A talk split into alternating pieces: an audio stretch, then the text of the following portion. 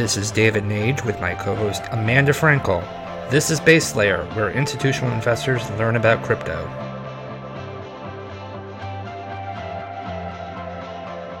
This is David. This is Base Layer's new episode with Jake Brukhman. I'm going to keep it short and sweet on my side. This was a great conversation that encompasses everything from generalized mining to staking as a service to the evolution of crypto economics.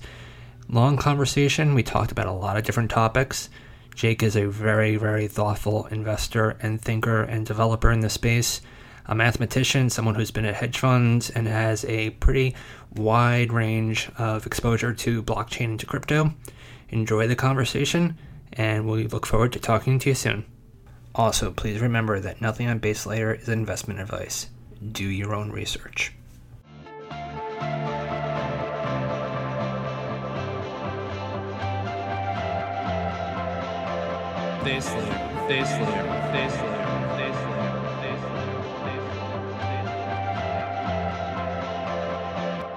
The Block is a leading news and information source in the cryptocurrency and blockchain space. The team of experts provides deep, objective research, analysis, and journalism on a daily basis via its website and newsletter. Check out The Block at theblockcrypto.com.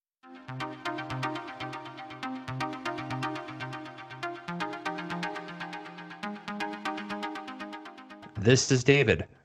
And this is Amanda and this is Base Layer. I'm going to be doing a lot of the talking today. Amanda has a little bit of a raspy voice and is coming down with a New York cold because we're all getting sick here. But we're going to have some fun with this. Today we have Jake Brukhman with us from CoinFund. Jake, how are you? I'm good. Thank you guys so much for having me. It is our pleasure.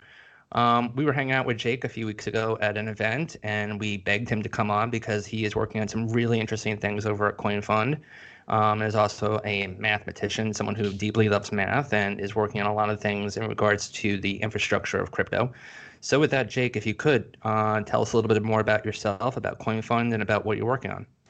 Yeah, sure. So, um, you know, in blockchain, I'm I'm uh, I'm pretty much the uh, the founder and CEO of CoinFund, which is one of the earlier uh, crypto-focused research and investment firms in in blockchain. Um, we launched around July of 2015, and uh, today we're um, you know we've been we've been sort of re- researching the space and investing in the space for uh, I guess almost three years, right? Um, actually, even more than that. Almost four years, going to be this summer. Uh, my background is in mathematics and computer science. I spent about five years in uh, the hedge fund world here here in New York. Uh, I then went into pure tech and was a technical product manager and engineer at Amazon, uh, also here in New York, uh, working on advertising technology. And then I was a CTO of a, a little fintech startup called uh, Triton Research, where we did some very interesting um, research on private technology companies. And somewhere along the way, actually in 2011, uh, one of my friends introduced me to Bitcoin, and I was following the space ever since, and then got uh, progressively more and more into it, especially when Ethereum came around. So I want to just dig into that. I didn't know that you were at a hedge fund. I knew that you were in finance. So while you were actually starting to take a look at crypto and Bitcoin and Ethereum, were you at the fund? No, uh, I was actually well. So actually, let me think about the timeline. I so I learned about Bitcoin in 2011, um, and I was sort of you know casually following along. But it wasn't until 2013 where one of my colleagues that was working on a hedge fund here in New York called Highbridge. Uh, he's one of the quantitative traders there. He actually wrote a paper about about Bitcoin because he was just personally interested in it, and that's what really got me like back into it and and to say, hey, like let's see what's what's going on and on the Reddit and you know I haven't looked at this stuff in a while. So in a way, I I, I was into it, as you say, while while I was at the fund, but I wasn't like very actively you know trading it or anything like that. That is so interesting that a person at Highbridge, which, if I'm not mistaken, is Glenn Dubin's hedge fund. Yeah, that's correct. That is really insightful because we've heard, you know, obviously Novogratz has been saying the institutions are coming, the institutions are coming. We've been hearing, obviously, this this beck and call. And back in 2013, you said someone at Highbridge, a very well known hedge fund here in New York and throughout the world, was writing a paper on this. That is really interesting insight. Well, I want to I want to note that that it was uh, it was not so much uh, for work that he was writing it. It was just someone I knew from work, but he was doing this on kind of a personal uh, personal level. But nevertheless, um, they had some very smart people there who were obviously paying attention to this kind of stuff even back then.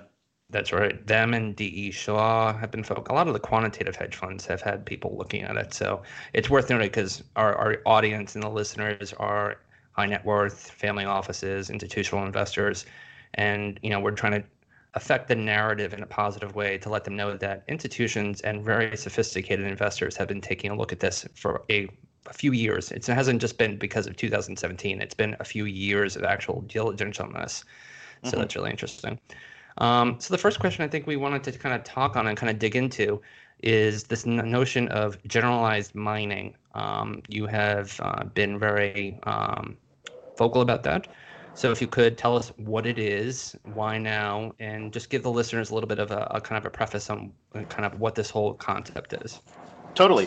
Um, so if we sort of rewind back to you know the days of Bitcoin, and we first meet this concept of mining in the context of processing Bitcoin transactions, right? You have to have third parties, you know, running um, hardware, usually data centers at this point, um, which go ahead and process Bitcoin transactions, and then the Bitcoin protocol pays them a reward in Bitcoin. It's sort of this self-referential, um, you know, economic activity that seems to make the economics of Bitcoin possible because the Bitcoin miners mine the asset and then they go and they sell it on the market and then they use that the proceeds from that to finance kind of their operations. Now, when we think of mining, we we usually classically we think of you know this mining is for transaction processing and and decentralized networks, which is what Bitcoin is, um, is usually a network for cryptocurrencies. It's something that implements a cryptocurrency. But what we see as the blockchain space progresses is that the number of networks, first of all, is going up wildly. And second of all, the, the diversity of networks is going up wildly. So first we had cryptocurrencies. Now, um, you know, then we had token issuance platforms like NXT and Counterparty and things like that. And then Ethereum came along and said, now you have, uh, you know, you know, Turing complete smart contracts where you can do all of that stuff very, very efficiently in a few lines of code. Um, and as soon as you could create these new different networks, people started thinking about how do we apply this to different areas. So I want a network that is uh, a decentralized network for data storage. I want a network for computation. I want a network for GPUs. Uh, then people took it even further and said, I want a social network where people, quote unquote, mine um, the, the curation of the network, bringing the great content up to the top. And so what we find is that decentralized networks, they they need sort of their audiences or their users or or in any case some kind of participant to instrument the services that normally would be provided by a centralized company. So in the case of you know the social media network Facebook, you have a whole company behind it developing the software and creating all of the algorithms that curate all of the content on Facebook and also that monetize it. You know, in a decentralized social media network, you need to actually incentivize uh, the users of that network to vote upon which content is, uh, you know, should be floating to the top. And we see that, uh, you know, being at least attempted in, uh, in, in Steemit. And then you compensate those, uh, those people by paying them a little bit of the token uh, of the network. And I'm making an implicit assumption there that there's a token. Um, but it, that's that's true most of the time. So in short, generalized mining is sort of the set of crypto economic games that people can play with a protocol on the other end, and the protocol will basically give you some kind of compensation for for doing work on its behalf, if that makes sense. It does. Um, and so when you're thinking about generalized mining, you know, I, I think that a really useful piece for a lot of our listeners is, is that last piece you mentioned. Um, so not necessarily what we think of as traditional mining or, or even proof of stake, but the, the general provision of services. So, uh, you know, mm-hmm. is there a specific example that you have um, of where generalized mining isn't necessarily something like um, like mining Bitcoin or maybe staking? Sure. Um, you know, Ethereum in its future state. Sure. Um, I mean, so there, there's there's tons of examples, but basically, you know, how do I make sense of this? I kind of ask myself, you know, how much hardware is involved in the mining? How much software is involved in the mining? And so if you, you know, if you're on one end of the spectrum, you're kind of like a traditional proof of work, um, you know, hardware miner. You have a data center with a lot of uh, with a lot of hardware. You know, that hardware probably costs millions, if not hundreds of millions of dollars, and you're doing usually very computationally intensive work, uh, like proof of work, or like uh, computational processing for, you know, for video rendering or something like that, and then you're getting paid uh, in the asset.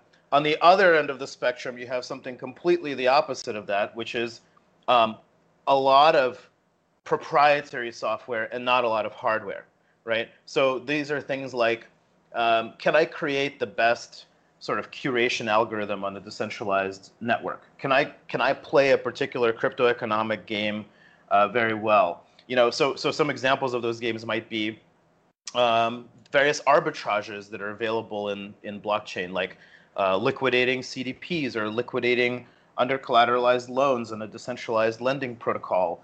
Um, you know, there might be uh, certain market making uh, opportunities where you really need to create an algorithm and compete sort of on how smart you are and how much better your algorithm works and is more efficient than, than other people who have created similar algorithms.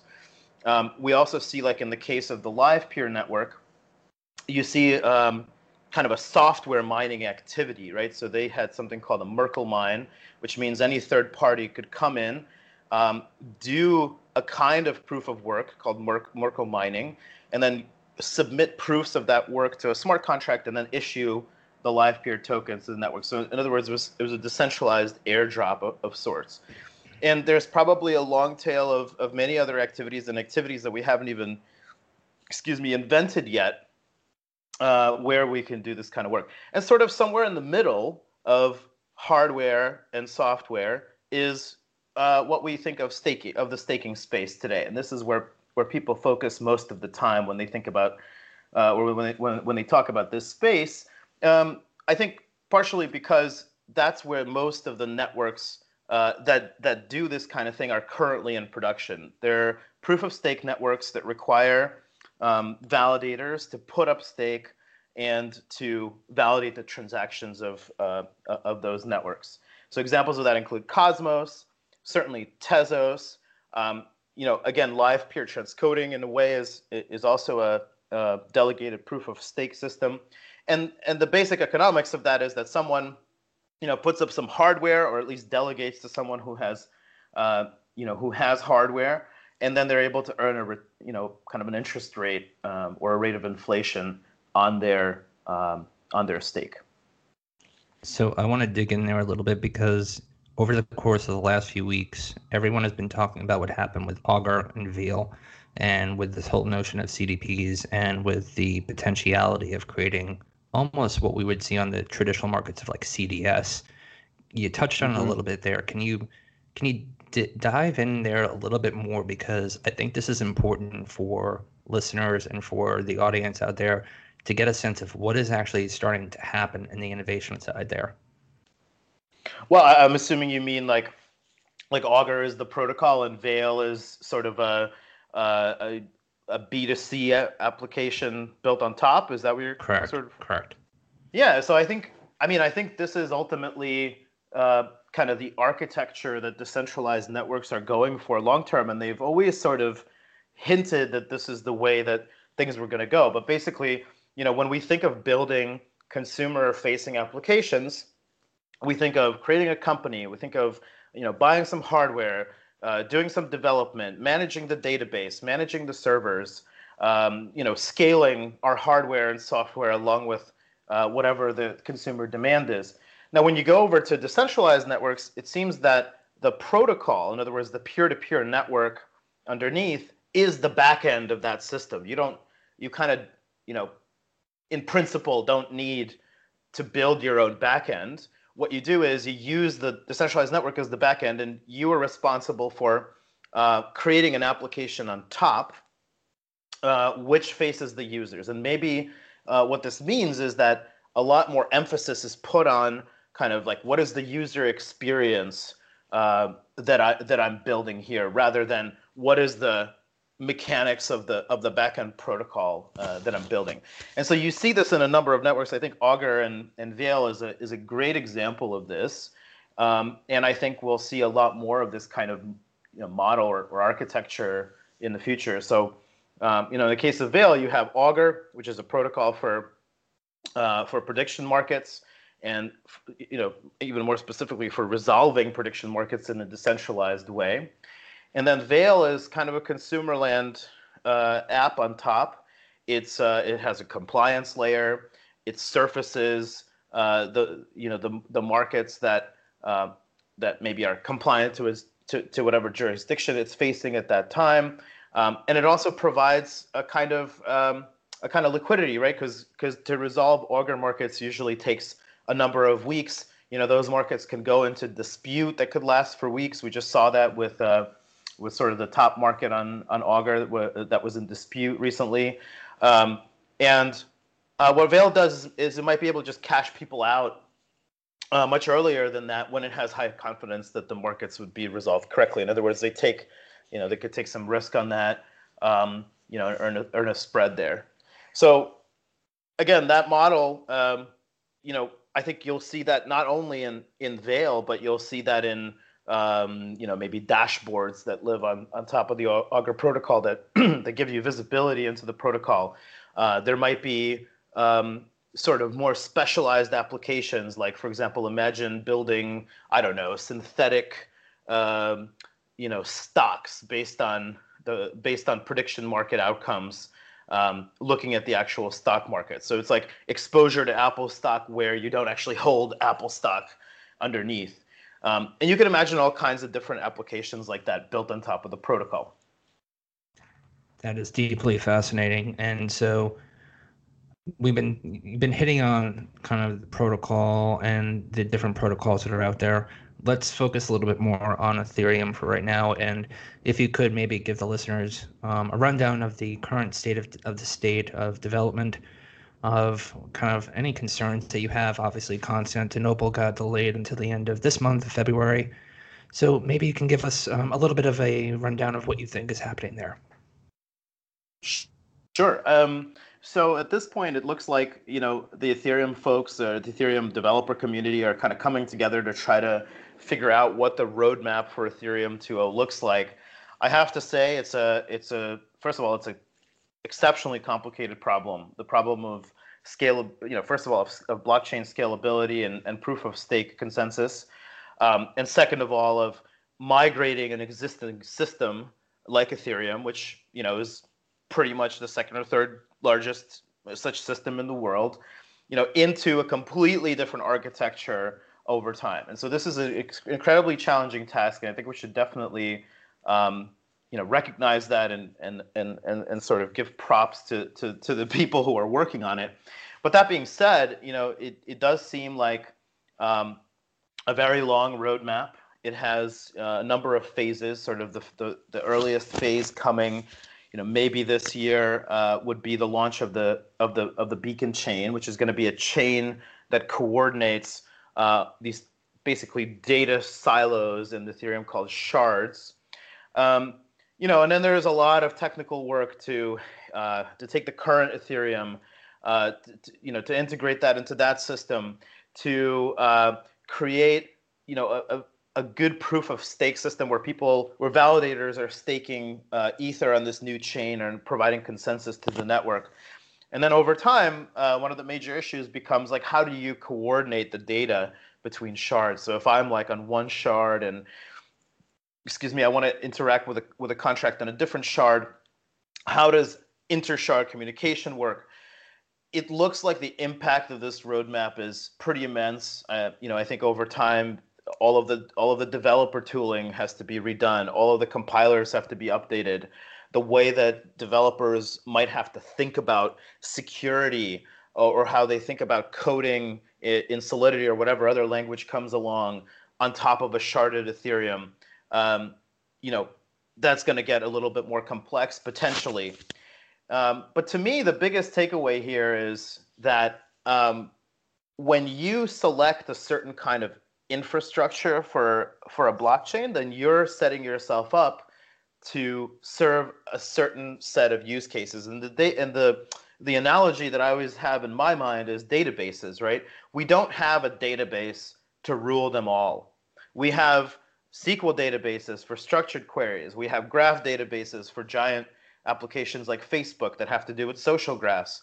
We have document stores. We have key value stores for the web, right? Every kind of database, they're optimized for certain activities, but not others. And in the same way, I think you will see that the different blockchains, including Ethereum in its sharded form, are you know perhaps really good for certain sets of applications uh, or a certain design space, and not and not other sets of applications.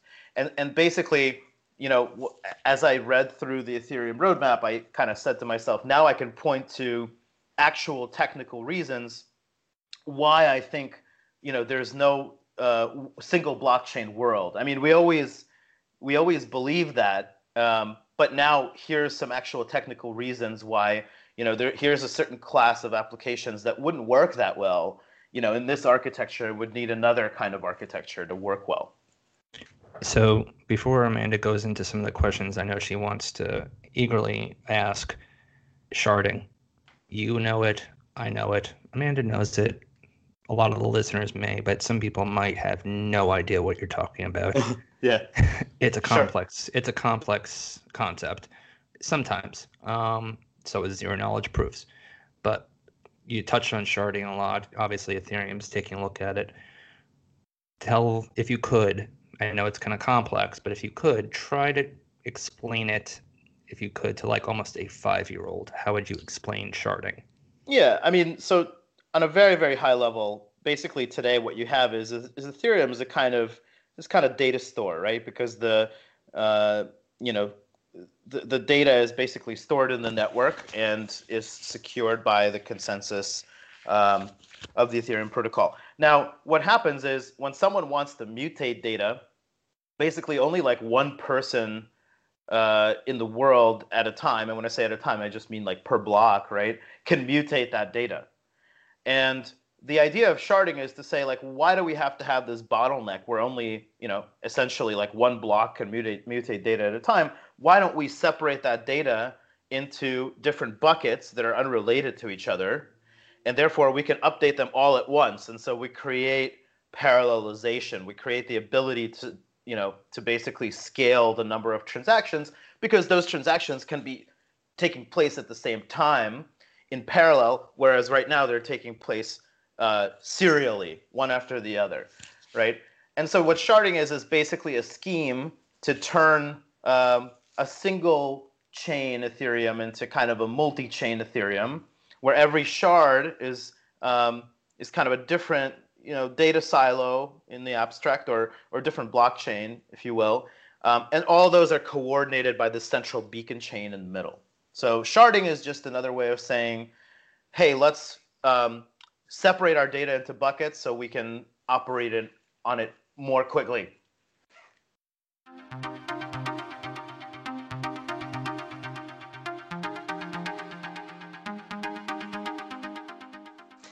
Um, so one of the things that I want to focus in on um, was that you mentioned the idea that you know we can now prove that there is no one blockchain to rule them all.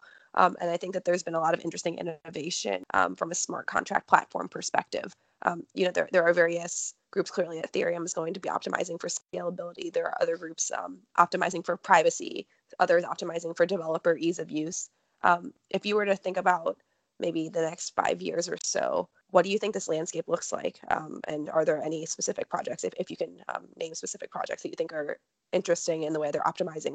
Well, I mean, I think I think there's I think there are different I think there are different approaches to scalability, right? And and I, I think what tends to happen is, you know, in blockchain, projects are very forward looking. They're saying, you know, it's so early in our industry as a whole. It's so early in our project we have to build out our, our infrastructure first and then sort of worry about you know mass adoption later you know when investors come into the space they say blockchain sucks because nobody is using this stuff and sort of the you know the the blockchain response often is yeah but it's so early we didn't even get to build our our tech stack yet, and you're already blaming us for for not getting customers. I mean, in, in some sense, both points of view um, are kind of fair, but different people start to think about different ways of creating scalability and different you know use cases. And um, I, I think like one really important observation there is is layer two and that's the observation kind of that started with bitcoin lightning network to say look we can move a lot of these transactions off chain and then we can have a base layer.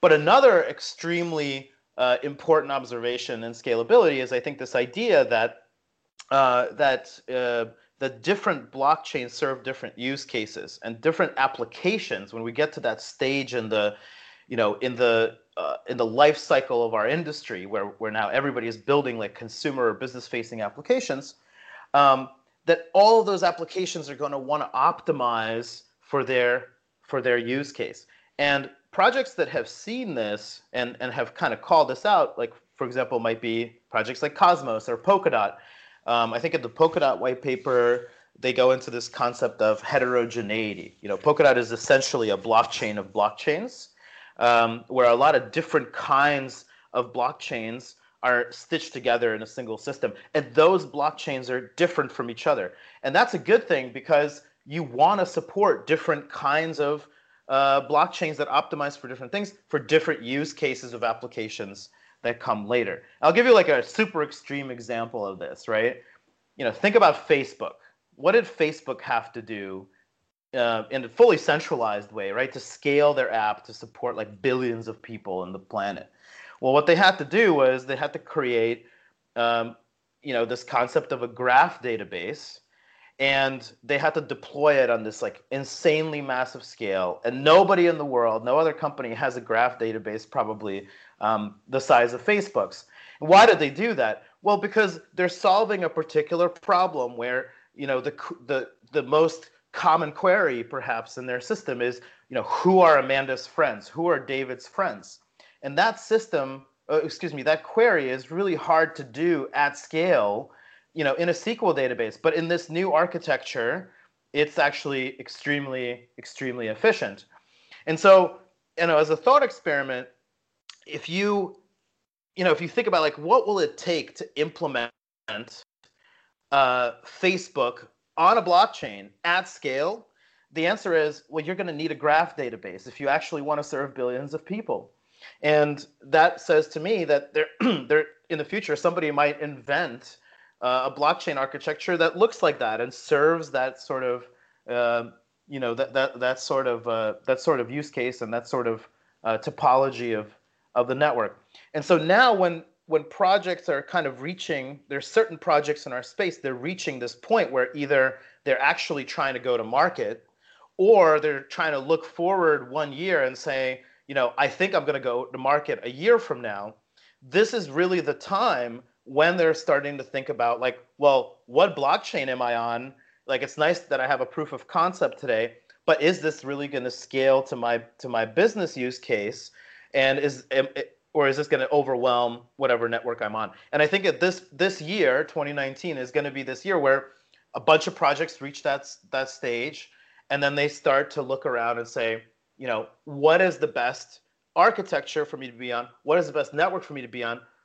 And um, should I go there? So, touching on the best protocol, the best the best blockchain. Talking about tokens, talking about the drivers, the incentive models of how those protocols work, proof of work, proof of stake, proof of uh, proof of history, whichever one's out there, whichever consensus algorithm that you uh, that you can think of these days. Talk to us a little bit about the economics. Some call it crypto economics, some call it token economics. Um, talk to us a little bit about what you think that means to you and to CoinFund. Talk to us about kind of the valuation metrics that have to go into the economics of the token and the network. Yeah, I mean, this is a huge topic. Um, and I wonder if I could do it justice in just a, a single response, but I'll, I'll certainly try. We'll have um, you back on. we could certainly devote a whole episode to just this, but you know, but essentially, um, I would say the the way that crypto economics touches us at CoinFund most often is in two ways. One is if we're perhaps thinking with a founder uh, through kind of how to implement a certain system, and two, if we're evaluating a particular project for, for investment, right? And and the, the usual question about crypto economics in a particular network is, are they sound, uh, you know, out of the gate? And, and two, are they, you know, are they structured in such a way that whatever we're investing in, does it capture value? So often that is, you know, often that is a token, and then the question becomes, does this token capture value? Now, there's been a ton uh, of, of information written on this topic in our in our industry over the last two to three years. You know, um, first it was like cryptocurrencies. Are they are they uh, are they actually valuable? Um, is the idea that they're like a technological unit of account, medium of exchange, is that actually a valuable thing, or are they purely speculative? Then we went into utility tokens. Utility tokens have, you know, gone out of style, uh, very much so uh, probably partially for regulatory reasons because they're like very associated with, with ICOs, partially because people have kind of argued that there's this thing called a velocity problem that would send the price of utility tokens to zero. Now, I, I have a, you know, I have my own kind of contrarian view on that topic, which we can discuss. Uh, other tokens that we've seen in in um, in the market are and these are kind of the tokens du jour that everybody is sort of looking toward right now. Uh, one is governance tokens, and the other is uh, what Kyle Samani calls work tokens or, or, or, or, the tokens of staking networks. And the idea is that, so for governance tokens, it might be the case that token holders in a protocol are you know, wishing to vote uh, for, for upgrades in the protocol uh, and that might be a valuable activity. So there's a lot of a lot of folks kind of thinking about like why and why governance might be valuable and how to calculate the value of that of that governance in a network that's that's out in production. And then the work token model is along the lines of like, hey, if you want to run nodes in a network, you have to stake some of your tokens to make sure that you are you know, abiding by the protocol you're not doing anything bad. And this is actually a really nice model uh, in the following way. You can hide those tokens from the end consumer of your network. It's often, those tokens are often used on the back end to, to create security around the, the nodes of the network. And that's what you see very much in, in Livepeer. Now, when it comes to the, you know, when it comes to the customer of, you know, Livepeer, this is a per, person or business who's buying video transcoding services, they're going to be paying in you know an ether or potentially some other cryptocurrency or maybe even a stable coin. They're not thinking about um, kind of the work token in the back end. So at you know at the moment, governance tokens and work tokens seem to be the kinds of tokens that are um, you know the best candidates for for capturing value. And I think the the jury is pretty much still out on you know things like utility tokens uh, you know, and others? Um, I want to get in a little more um, to your contrarian view of the token velocity problem because I think that's, um, you, you know, of, of, all of the uh, potential issues with um, utility tokens, right? The fact that the value is going to have to go to zero in order for the token to move through the system at a, at a fast enough pace to be valuable to an end consumer is um, is relevant but oddly specific. So tell us a little bit about your contrarian view. Sure. Um, so, so my contrarian view kind of comes from my from a from a philosophical point of view on what it means to have a valuation model. So I'll, I'll describe the problem. So a lot of a lot of um, a lot of projects said what we're going to do is we're going to create some kind of service, and then we're going to like create a token that customers have to pay. In other words, it's a local currency that is exchangeable for a specific kind of ser- service on that network um, customers will have to pay that to get the service. So the, the, the most quintessential utility token is really Ether, right? Because what you do is you take Ether and then you pay it to the Ethereum computer for computation services. So when you say utility token, think Ether. And the you know what what folks uh, have been trying to do is they've been trying to evaluate cryptocurrencies and utility tokens, and they appeal to you know this this concept from traditional economics called the quantity theory of money, and this famous equation MV equals PQ. Um, and you know, without going into the technical details of that, essentially what, what this what this equation says, and it's a tautological uh, equivalence, right? It says that if the velocity of how fast your tokens trade hands in your economy, if that velocity increases, then actually the value uh, decreases and, and then eventually goes to zero as the velocity becomes high. And so the main criticism of utility tokens you know is essentially that hey nobody actually like in a world of thousands of these utility currencies nobody has actually any reason to hold them for any length of time. And if people are not holding them they're trading hands. And if they're trading hands the velocity is increasing. And if the velocity is increasing then the price goes to zero. Now this is a nice theory um, but my personal standard for what it means to have kind of a, a you know evaluation model for something uh, is that it is empirically verifiable. It has kind of like a, a, a, good standing in practice. And I'll give you an example, right? If you guys are familiar with banks, you're familiar with this concept of, you know, VAR, value at risk. Every morning, the bank wakes up and they calculate this probability of like, you know, what's the, you know, it, I'm gonna I'm gonna drop my assets are gonna drop five percent in value, you know, with a certain probability. They kind of want to know what their daily fluctuation would be. Now, all of these models are based on a highly fraught assumption that you know, let's say securities returns can be modeled as a normal distribution, and everybody that's a model that doesn't work all the time. You know, in extreme cases, when everything gets correlated, when you have a financial crisis of 2008, all those models break down. But here's my point.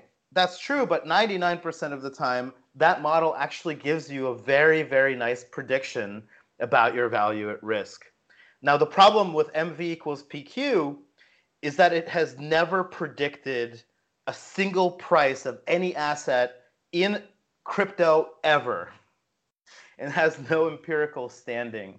Um, kind of in the space today. And you can explain that, you know, very easily. The, the explanation is that, you know, utility tokens don't behave that way because that's not the way that they're that they're used and traded.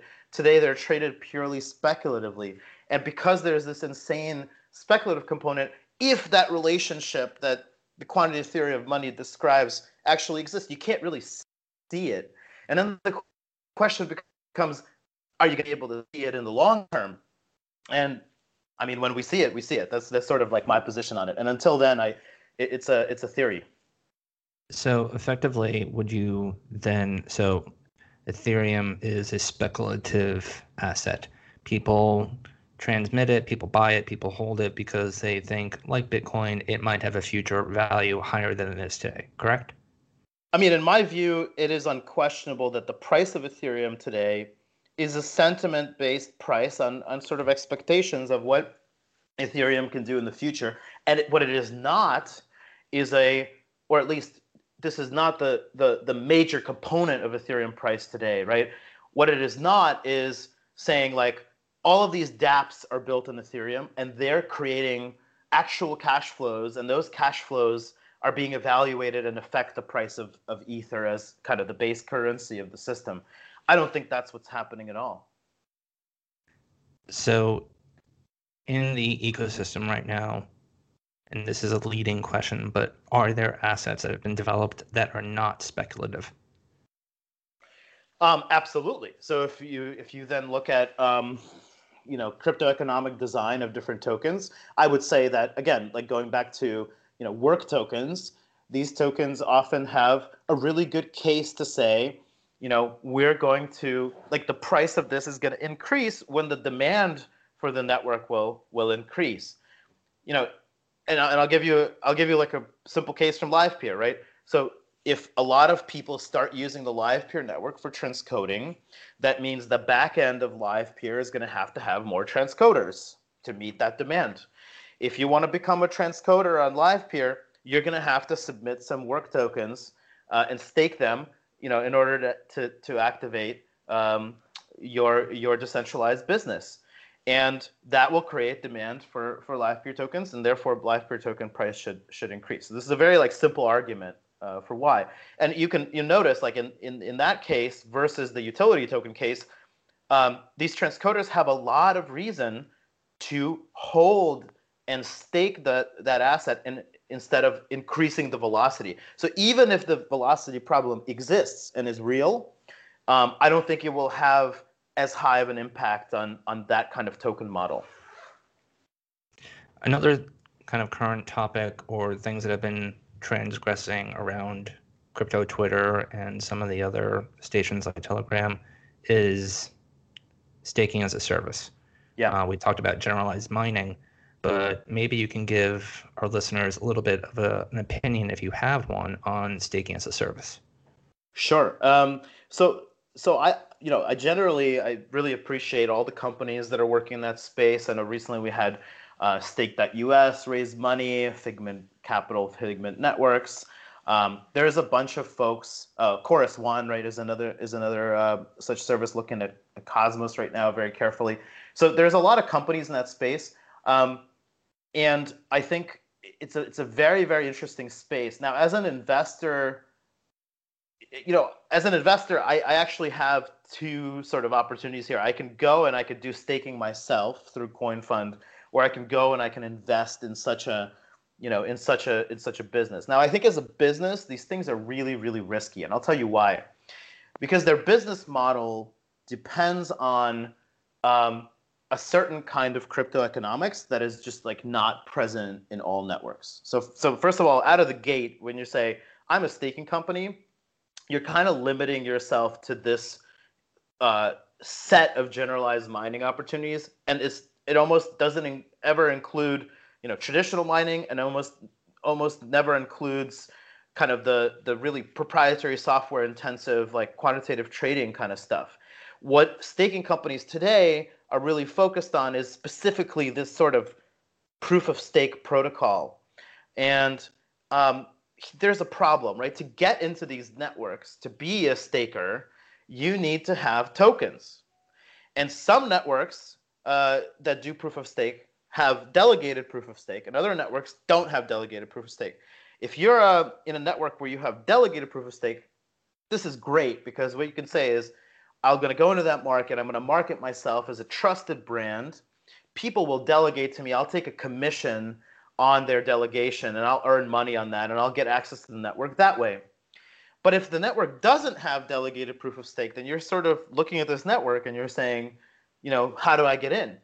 And the way that you get in is that you have to go and buy asset on the market but you're you know you just raised money for staking services and you're not really a fund and you didn't have early access to that network and so you're you're stuck with this barrier where you have to pay a lot of money potentially you know to enter into this network but you don't really have the right kind of capital you know to do that now in those scenarios you can't delegate you can't get a third party on chain to get you access to the network.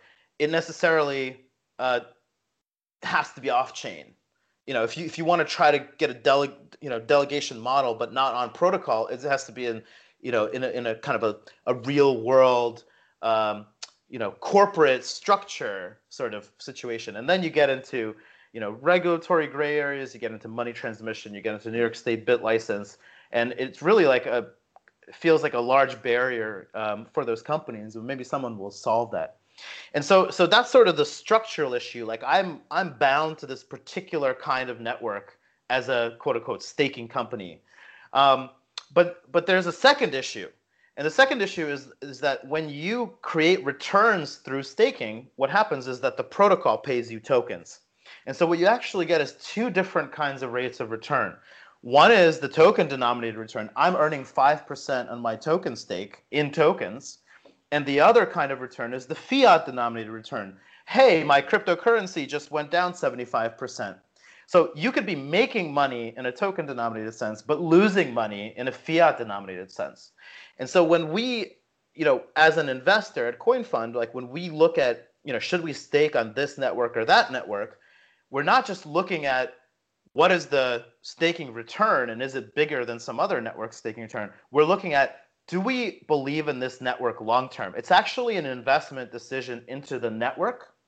And the act of staking is an optimization on our exposure to that network. If we're super bullish on some network, we want more tokens, and if we can use technology to get more tokens by by uh, you know by doing a staking service, why why don't we do that?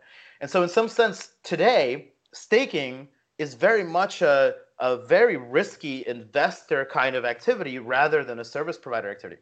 Now, the good news is that in you know we're getting more and more tools that allow us to deal with this issue. And for example, what you what you'll be able to do, I think, on chain pretty shortly is to say, okay, look, I'm going into this network, I'm starting to stake on it, but what I'm going to do is I'm going to take a a short position on the principal and what, what that does is it neutralizes my exposure to the asset, and then I can just skim that return. And it's not perfect, right? Because you have to kind of like withdraw the returns and immediately liquidate them for fiat and stuff. But it, it looks like there might be models in the horizon where these companies can control their risk better. It's not available uh, fully today. So I could tell that we're going to have you back on because one, I want to hear you. You said it, you know, that you can talk for an hour at least, if not more, on on, on our show about crypt, uh, about crypto economics. Two, you also seem like you have a ton of information and insight into the staking and generalized mining area, which we know obviously already. And so you're definitely going to come on. Uh, we're gonna we're gonna track it down again, like we did the other the other week, and make sure we get you on the air again.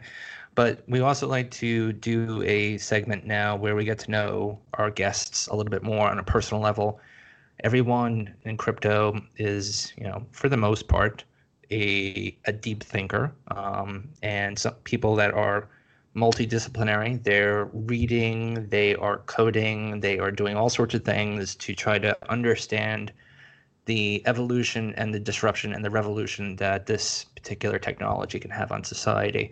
So, with that, we'd like to get to know a little bit more about you on a personal level. I'm going to ask you two quick ones. Amanda's got one about uh, something else, but mm-hmm. for me, I want to know what your favorite band is because I think music has an amazing way of telling a lot about a person, and then also about books. Uh, I've been our friend Arianna Simpson is trying to read hundred books this year. I don't know if I can kind of compete with that, but I've been trying to read as many as I can. Um, thanks, Shane, and the folks at Farnham Street for the help on trying to read a little bit more effectively. So, favorite band and favorite book for me, and then Amanda's got a few for you.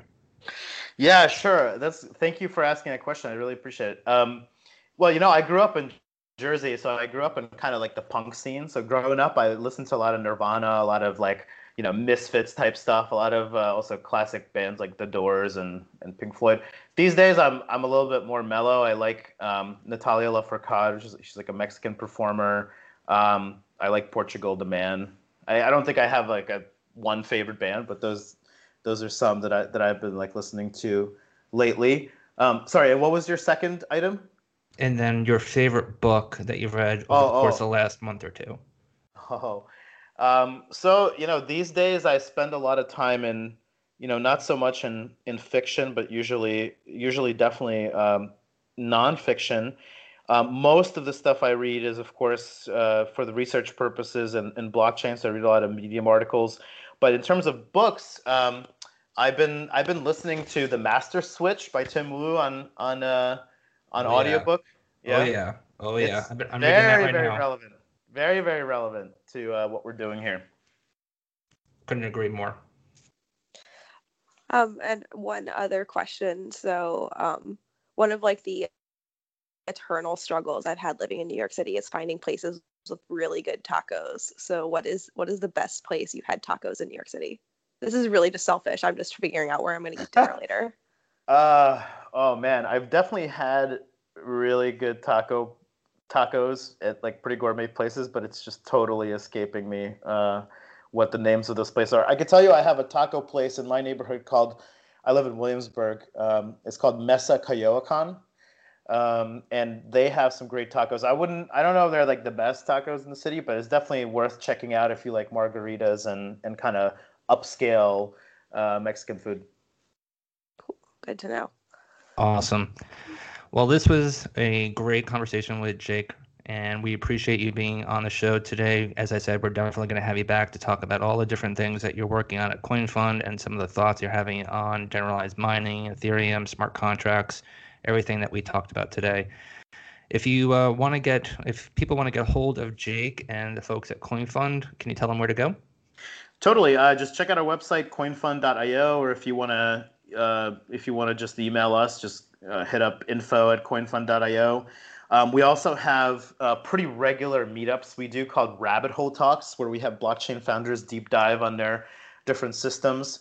Um, if you go on our website, you could sign up to our mailing list, and then you'll get uh, notifications about all of, all of those um, all of those events that we host.